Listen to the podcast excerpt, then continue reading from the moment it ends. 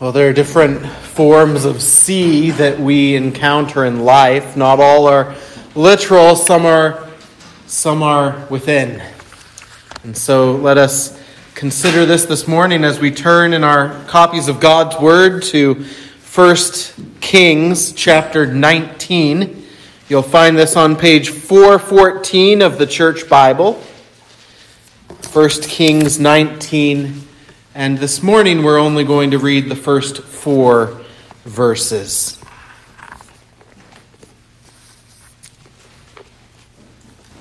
Hear now the word of Almighty God.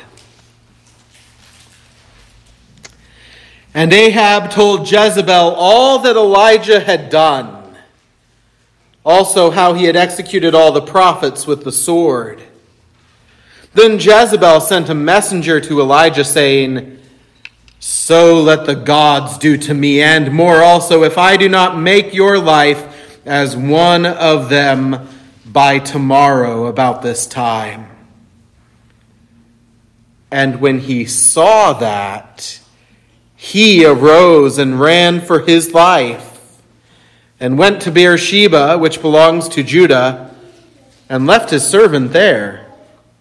But he himself went a day's journey into the wilderness and came and sat down under a broom tree, and he prayed that he might die, and said, It is enough. Now, Lord, take my life, for I am no better than my fathers. The grass withers, the flowers fade. This word of our God endures forever. Let's pray. Father, we ask your blessing upon this, your word. May your Spirit apply what it would teach us to our hearts, both to be challenged in our own sin and to comfort those who are struggling. For we ask it in Jesus' name. Amen.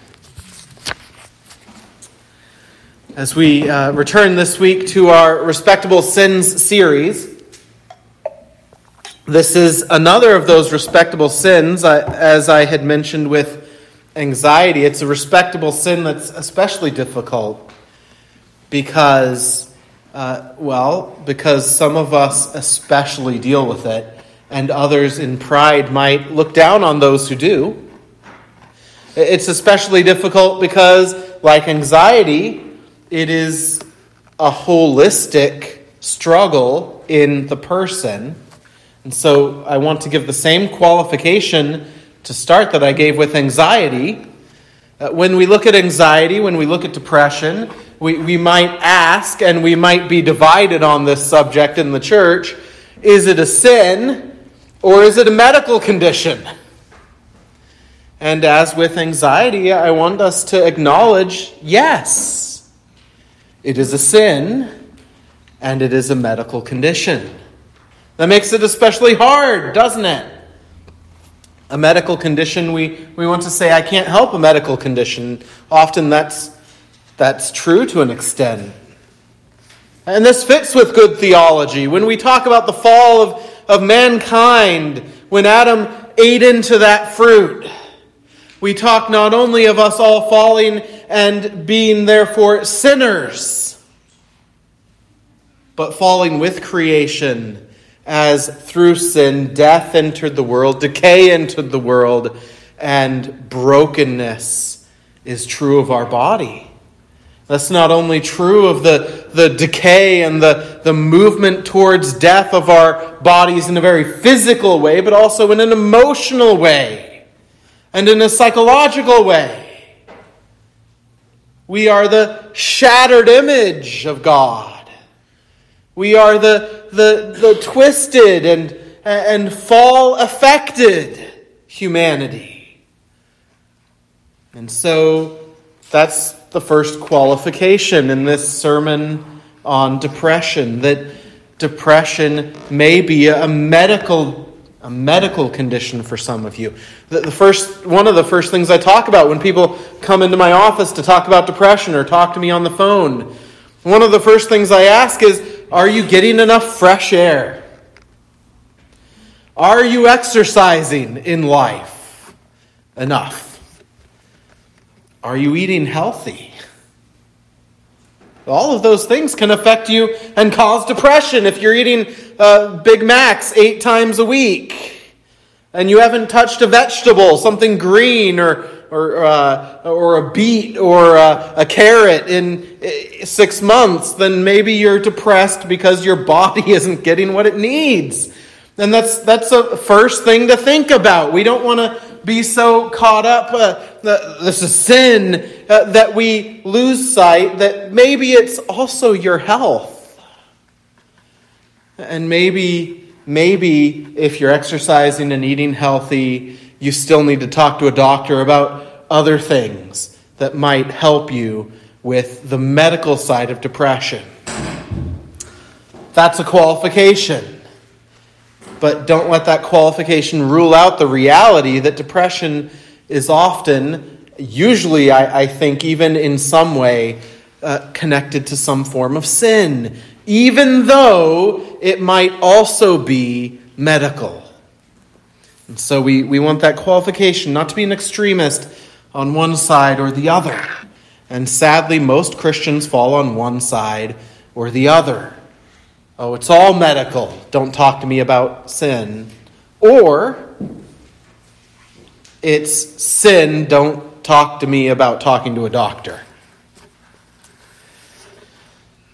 I, I want to give two other qualifications as well this morning before we dive into thinking more deeply about what I'll call spiritual depression, the sin side of depression.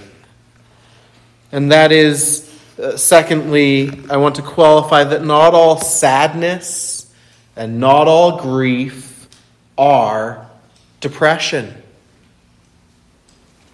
Not all sorrow and not all grief are depression. That's important in case there are some tender hearts here this morning, which I hope there are, uh, who are sorrowing, who are grieving in various ways to think that necessarily sorrow and grief are depression and therefore sin. There's a difference. In fact, the Puritans, who are sometimes miscategorized in a very harsh way as, as being uh, cold people, emotionless and, and uh, stoic, were very emphatic. Those Puritans, especially, who wrote on depression as a sin always seem to qualify this at the beginning that not all grief and not all sorrow are depression. There's a distinction.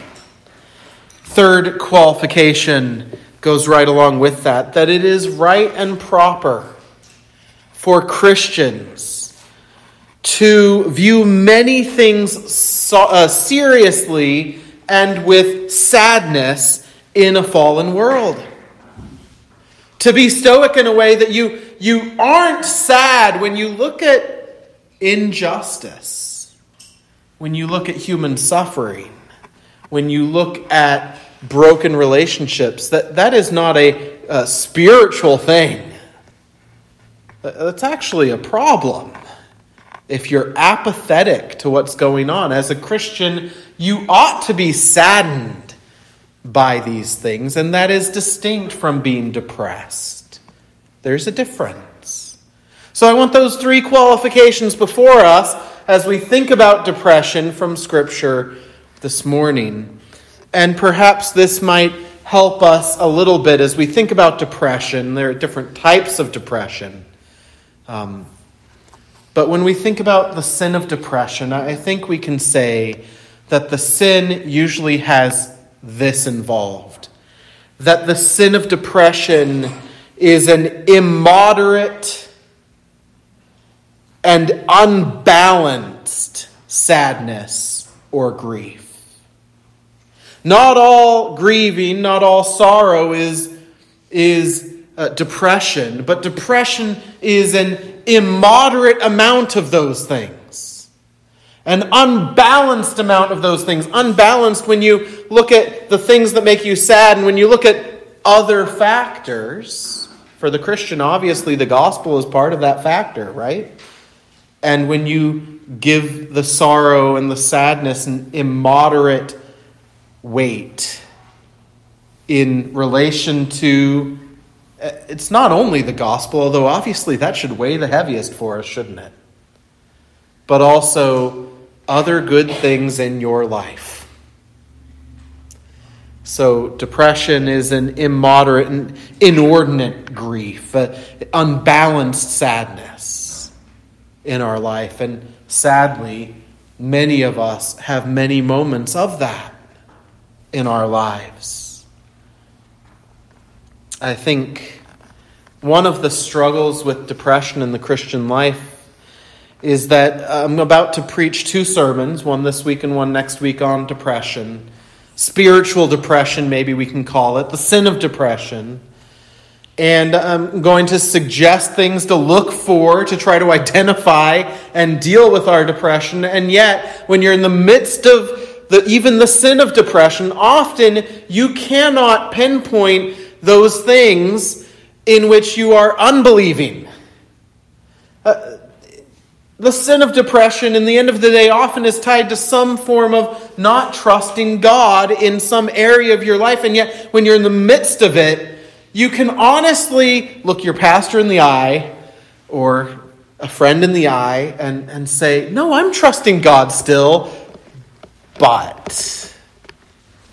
And it, it's, I'm not mocking that, right? That's how many things in your life do you think, I'm trusting God, but I'm anxious. I'm trusting God, but I'm angry. I'm trusting God, but I'm depressed. We, we can't always identify well, at least for ourselves, where our unbelief lies when we're in the midst of it. But we ought to pray for the sight of that, as David prayed, uh, which we started our series on respectable sins with this, didn't we? David prays, Show me my secret faults the areas of unbelief I can't see. The sin of depression is one of the saddest things in the world for which we ought to have very real sympathy. And so some of you don't struggle with depression in your life, not often, not much. And uh, if you're that person, then what you ought to be getting out of this series is sympathy, sympathy, and patience while at the same time we say, as sympathetic as we are, depression is a sin. And we need to deal with it. We need to repent of it when we find it in ourselves and seek God's work to restore us. It's a lot of qualifications, isn't it? But I think we need that. And so next week, Next week, I want to look at some cures or some salves, some things that might help in the midst of depression. But this week, I want to look at identifiers of the causes we might have for depression. This won't be an exhaustive. Maybe none of today's points pinpoint why you get depressed. But here are some we can look for for spiritual depression as we look at the life of Elijah. The sin of depression, wasting away, and refusing to acknowledge the full joy of the salvation we have in Christ. And yet, I think as we go into this, a beautiful quote I hear might encourage us as we think about Elijah today. Joel Beeke comments Even though God hates sin in his people, and even though God hates unbelief in his people, God does not desert his people. Even when they seem to desert him. The sin of depression often is a form of desertion. But as we see in Elijah's experience, God does not desert his depressed child, even when his children seem to run from him. Elijah in our text runs. He runs from duty, responsibility. He runs from the people of God, the community of believers. He even uh, estranges himself from his faithful companion, his servant. As we often do in depression, he isolates himself from the sources that might draw us out of depression. And isolating himself and getting into this deep pit of depression, Elijah says, under that tree, just kill me. Some of you may never experience depression that causes you suicidal thoughts. I hope. I hope. Elijah did. That's a suicidal thought to pray to God. Just kill me. It stops short of seeking it yourself, but it's begging for someone to do it to you God. That's why I think he's a great example for us of looking at the sin of depression. Because no matter how deep you get into the depth of depression, Elijah knows what it was like you can't say this text is about someone who has a pathetic version of it compared to you. He wanted to die. Consider some of the causes of depression that we find at least at least suggested here in Elijah. I think there's four, and they're interconnected, and one will lead to the next. Uh, so uh, follow with me the first, sticking with this first uh, qualification that we have to think holistically. One of the great reasons why Christians fall into depression, one cause is just exhaustion. I want you to think about Elijah's experience when this happens to him. Think, think of his labors on Mount Carmel mocking the false prophets very sarcastically.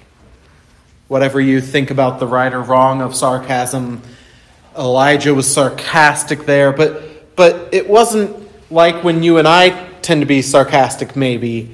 He was being sarcastic to those who wanted to kill him. They wanted an excuse to kill him. He's on that mountain and he is declaring in front of the people, well, where is Baal? Is he out to lunch? Is he taking vacation? Is he taking a nap? Why won't he respond? But he's surrounded by people who want him dead. And a king who has the authority to command him to be killed.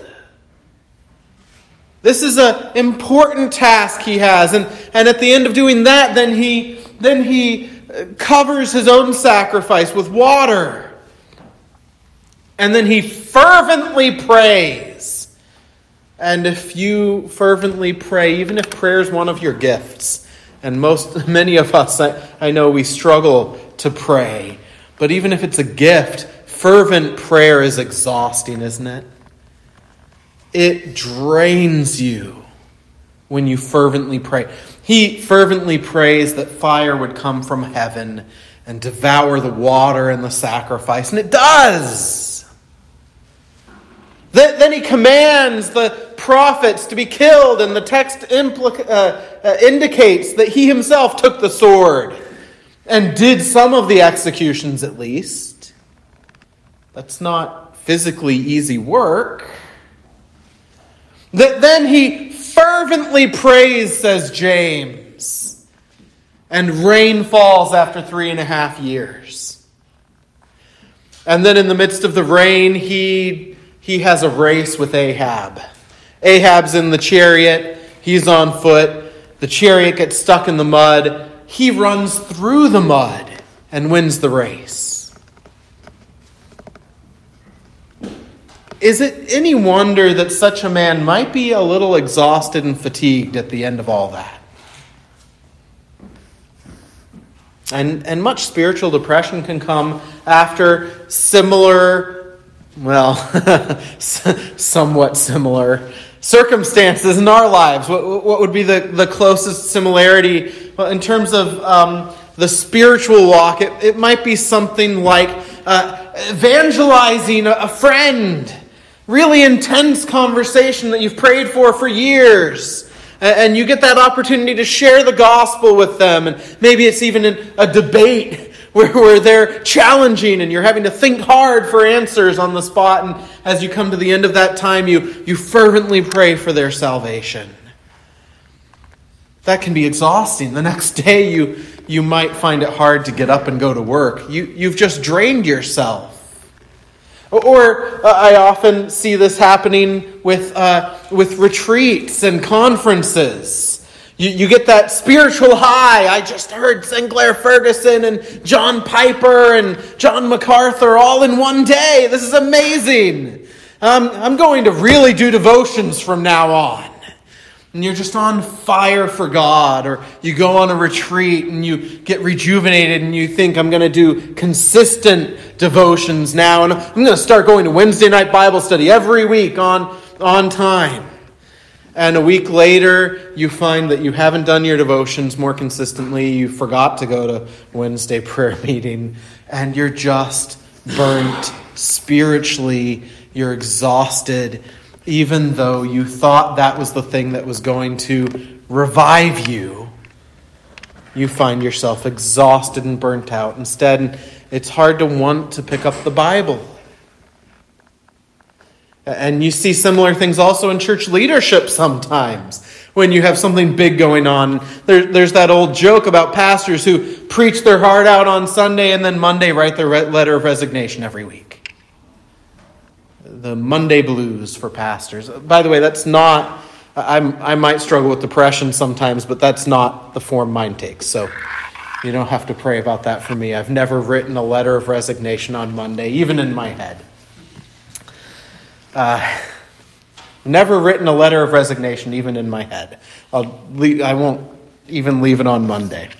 Uh, uh, but but we can think of a lot of ways spiritually that works. But it's not even just spiritual, is it? You put all your energies into getting ready for Thanksgiving because you're hosting your whole clan.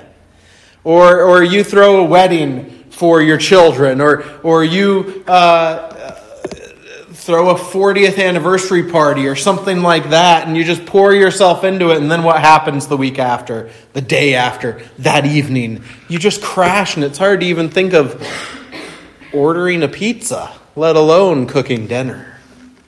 And that can affect you spiritually in the days ahead as well and leave you exhausted and depressed. Exhaustion can be a real source of depression. The, the funny thing is, we don't always connect those two dots. It might be obvious to everyone who loves you that you're, that you're struggling today, that you're depressed because last week you did all that. You just came to the end of a massive project and now you're depressed. It may be obvious to everyone, but in depression, it's not always obvious to you. So, one thing to ask yourself is have I just done a lot of things that might have led to this? Oh, of course, tied to exhaustion, tied to exhaustion is often the depressed thought as we lay there exhausted. I thought I would feel different afterwards. And that can be tied into to two other causes of depression. One of those is pride. Now, the text never uses the word pride about Elijah. But I want you to think about all those events again. Imagine in his shoes if it was you. Here, after three years of there being no revival in the church, no good thing happening, so it seems, in the church at all, suddenly you pray and no one else prayed and God sent fire from heaven. You prayed, and fire fell out of heaven. You did that. You prayed, and fire fell out of heaven, with the result that the people screamed, The Lord, He is God! The Lord, He is God! You're the one that did the actions that led to them doing that. See, see how pride can move in there? You're Yahweh's champion. And these people are yelling. Some of, some of that glory has to come to you. You are the one that killed the prophets of Baal. You are the one that fervently prayed and rain fell from heaven. By the way, you're also the one that prayed and rain didn't fall from heaven for three years. God hears your prayers, no one else's. Or so your heart tells you. Then you outran a chariot. Who cares if there was mud it got stuck in? You still had to run through the mud. You you run and you ran and you won that race. Pride. It'd be astonishing if you didn't have pride, wouldn't it? Astonishing. And in fact, I think the text uh, puts this in implicitly. When you read the whole Elijah narrative, up to this point, there is very little about Elijah choosing to do anything. Up to this point in the Elijah narrative of 1 Kings, it is, Thus says the Lord. It is, The Lord said to Elijah, and so Elijah did it. And now, suddenly, in our text, we see right here Jezebel makes a verbal threat through a messenger, and Elijah sees it. There, there might be something in that, by the way, as an aside, that when we're, when we're in our pride and depression, we see things that aren't really there. Here, here's a vain threat. We'll come back to that in a minute, but here, here's a, a vain threat made by a human against the servant of Yahweh who just consumed the sacrifice and burnt up the top of a mountain and killed all the prophets of Baal. But, but here, here's this threat by her, but what he sees is her succeeding already. But that's a bit of an aside. But notice from that statement, he sees it, he saw it onward. It's him. He saw and he ran. He ran and he left. He left and he went. And he sat and he said. And, as we'll read next week, when he gets to the mountain of God, he will say, I have been very zealous for the Lord, and I alone am left. Do you see that shift that the Holy Spirit puts into the text itself? suggesting perhaps that this man with a passion like ours struggled with pride like we would. And when we fall from the pinnacle of pride, that pit of despair can be even more crushing. When we let ourselves puff up depression can hit even harder. We need to be on guard spiritually against pride in all circumstances. And for some of us, especially because pride will be the forerunner for us into gloom and despair. Pride. And of course, tied to exhaustion and tied to pride and when our pride fails us, there's a third cause of depression disappointment. Disappointment. Again, I, I thought things would be better now. Here I was living with all these widows in the wilderness and outside of Israel. Now I came back. We finally got fire from heaven. We finally got rid of the prophets of Baal. We finally have rain again. Revival! Revival! Obviously. I'm gonna run into to the, the capital and I'm going to find all the people of God storming the castle and executing Jezebel and offering sacrifices as we return to Jerusalem and to the king after God's own heart, the Son of David. As we get back to the one temple of God. Surely, if ever that's going to happen, look at Mount Carmel. That's step one. And he gets to the city, and what does he find? Death threats. He finds his face on the wanted posters. Where are all the people of God? Disappointment with the people of God. Why are they hiding? Or maybe they just don't know God. Maybe they just don't care. After all I've done for the church, and they can't even stand with me. Disappointment. Uh, how often is our cause for disappointment with the people of God far less? Uh, I mean, can't we all agree if ever a man had a reason to believe that the church would rise up and stand beside him and seek his opinion on what the future of the church should be, it should be Elijah right now. More so than you or I ever have a cause for. I've never called fire from heaven. And yet, they're not there. And we get disappointed with the church for so much less. When the church doesn't see our vision, when the church doesn't appreciate my gifts, when the church doesn't do what I think the church needs to do, we get depressed and discouraged and angry. Disappointment with the church. What's the point? What's the point? and disappointed with the church never stops with the church, does it?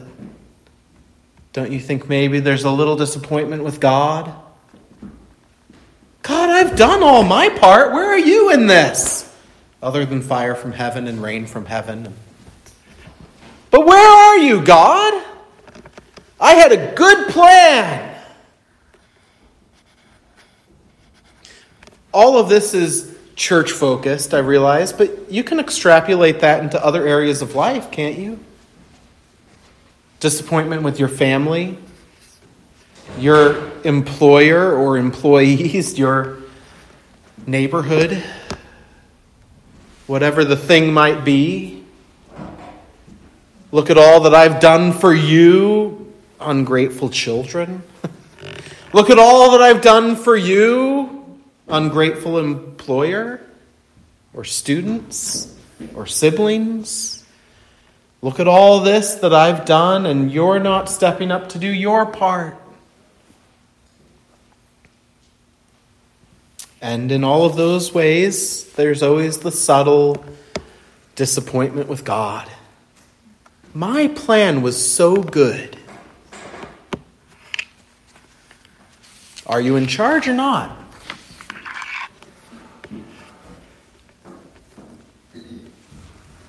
God doesn't bring the kingdom on earth as we often expect Him to.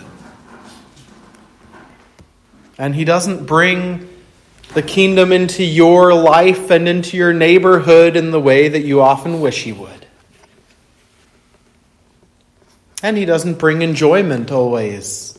Let's step back even from just purely thinking about the kingdom. He doesn't even bring peace into your life the way that you think would be the nicest way for peace.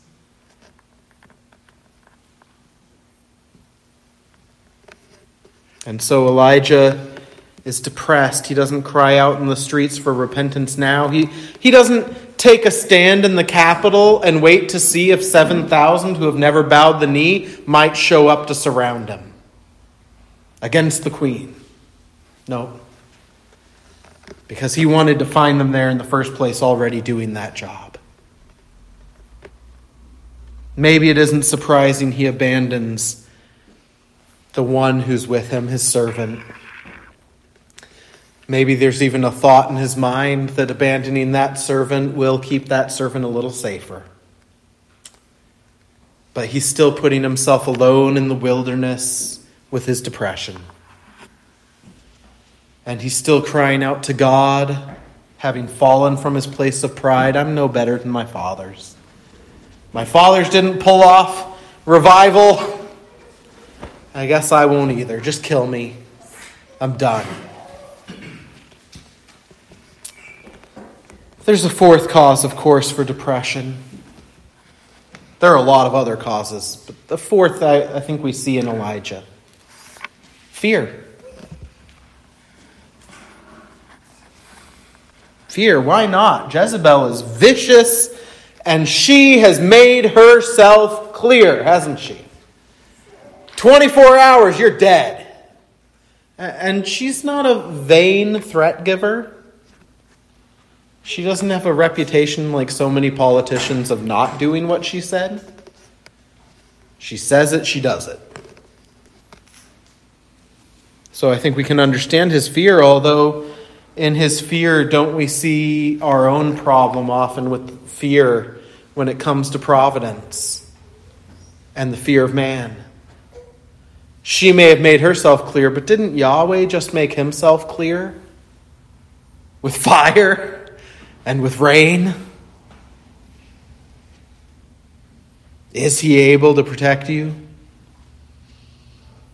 Well, if we think about the fire and the rain, we, we surely should have to say yes. If we look at Elijah, we say, how could he think anything else? I've never had ravens come and feed me like he did on multiple occasions. Or an angel come and feed me, like he's about to experience in the next passage. But we too are narrow visioned when it comes to fear the fear of man, the fear of circumstances. And fear plays off of that disappointment, especially our disappointment with God. Clearly, I knew better, but providence seems disappointing, and, and frankly, it's terrifying. Maybe God's plan is for me to die like a martyr when I thought it was to get this revival going. Well, maybe it is God's plan for you to die as a martyr to get the revival going. But none of us wants that, do we? And it's a fearful thing. And it can be depressing. Very depressing. And many other things in life can be depressing as well. I, I thought Providence would be different. Maybe a child grows up and, and doesn't profess the faith. Thought Providence would be different. Maybe, maybe the loved one isn't going to get better. Thought Providence would be different thought they would live to see all these markers in my life. They won't. And how am I going to live my life without them here? It's a very real thing, isn't it? Fear that leads to depression, which is a struggle with disappointment in God's providence and humbles us from our pride and leaves us exhausted. Next week, we'll look at some cures. Oh, Amen. No. We can't, we can't quite stop like that, can we? Next week, I, I hope to look at cures. I, maybe balm is a better word than cures because it indicates it doesn't happen like that. Next week, we'll look at some salves that God gives us for our discouraged, depressed wounds. This week, I do want us to just acknowledge how much sin is so often tied up in our despair, in our discouragement, in our depression.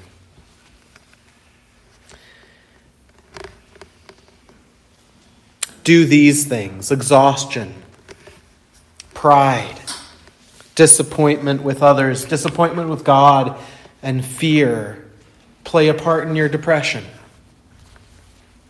Think about that. Think about it before you're depressed, ideally. But then, then, beloved, if you say yes to any of those things, be encouraged with this thought. Be encouraged to pursue this attitude, but also be encouraged by this thought from the Apostle Paul. Words we already read this morning. Hear them again. A man who, like Elijah, was brought to face death, but responded differently. The words of our God through the Apostle Paul Blessed be the God and Father of our Lord Jesus Christ, the Father of mercies and the God of all comfort, who comforts us in our tribulation, yes, even the tribulation of depression. That's a form of, of tribulation, isn't it? That we may be able to comfort those who are in any trouble with the comfort with which we ourselves are comforted by God. For as the suffering of Christ abound in us, so our consolation also abounds through Christ. Now, if we are afflicted, it is for your consolation and salvation. And our hope for you is steadfast because we know that as you are partakers of the sufferings, should that be a capitalized sufferings? The sufferings of Christ for his sake? Maybe. So also you all partake of the consolation Paul says, For we do not want you to be ignorant, brethren, of our trouble which came to us in Asia, that we were burdened beyond measure, above strength, so that, like Elijah, we despaired of life. But what did Paul do with that? Yes, we had the sentence of death in ourselves that we should not trust in ourselves, but in God who raises the dead.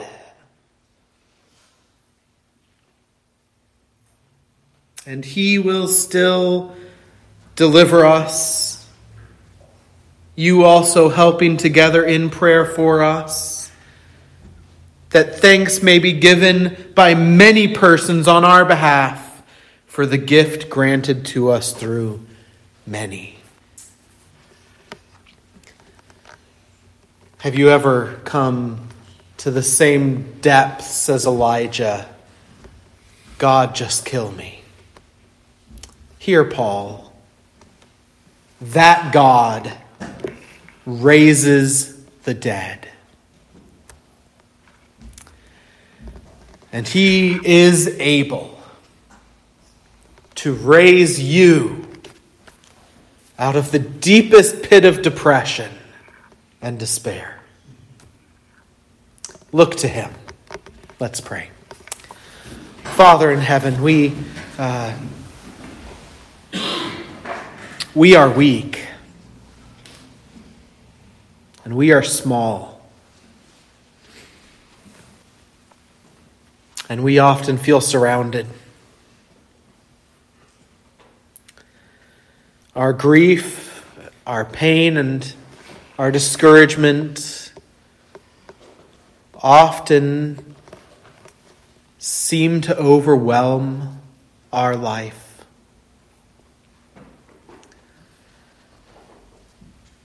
Lord, we thank you for your Son, our risen King.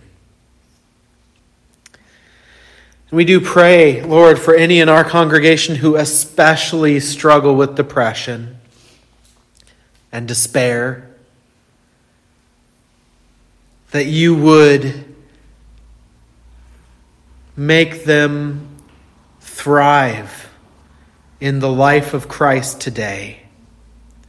And may we as a congregation have eyes to see those who are overwhelmed and despairing and depressed, those who are suffering, and come along them to help them see the life which is hidden in Christ above. And dear Lord, we pray that by means of a humble confidence in your Son, we would be a faithful testimony in all of life to a world that has no hope. All this we ask, Father, for the glory of your great name. Amen.